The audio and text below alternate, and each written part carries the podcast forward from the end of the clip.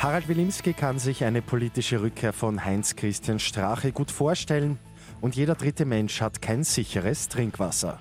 Immer zehn Minuten früher informiert. 88.6 Die Nachrichten. Im Studio Christian Fritz. FPÖ-Generalsekretär Harald Wilimski sieht kein Problem darin, dass Heinz-Christian Strache wieder in die Politik zurückkehrt. Einem Comeback stehe nichts im Weg, wenn Strache in der Ibiza-Affäre nicht verurteilt werde, sagt Wilimski in der ZIP 2. Er schließe auch nicht aus, dass der frühere Parteichef bei der Wienwahl als Spitzenkandidat antreten könnte. Heinz-Christian Strache hat gestern ja bekannt gegeben, sein EU-Mandat nicht anzunehmen. Die Konservativen in Großbritannien stimmen heute das zweite Mal über die Nachfolge von Premierministerin Theresa May ab.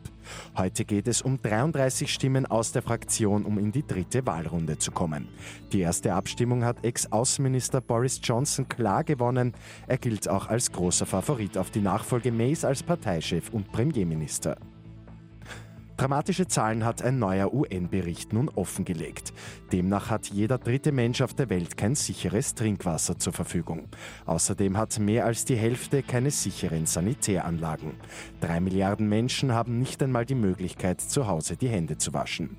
Der Bericht zeigt zwar einen Fortschritt, wenn es um die Versorgung mit Wasser- und Sanitäranlagen geht, dieser ist aber ungleich verteilt und auch bei der Qualität gibt es noch große Lücken und gutes Zeugnis für heimische Betriebe, wenn es ums Arbeitsklima geht. Die gute Nachricht zum Schluss. Einer Umfrage von Willhaben zufolge sind damit fast vier von fünf Arbeitnehmerinnen und Arbeitnehmer sehr bzw. eher zufrieden.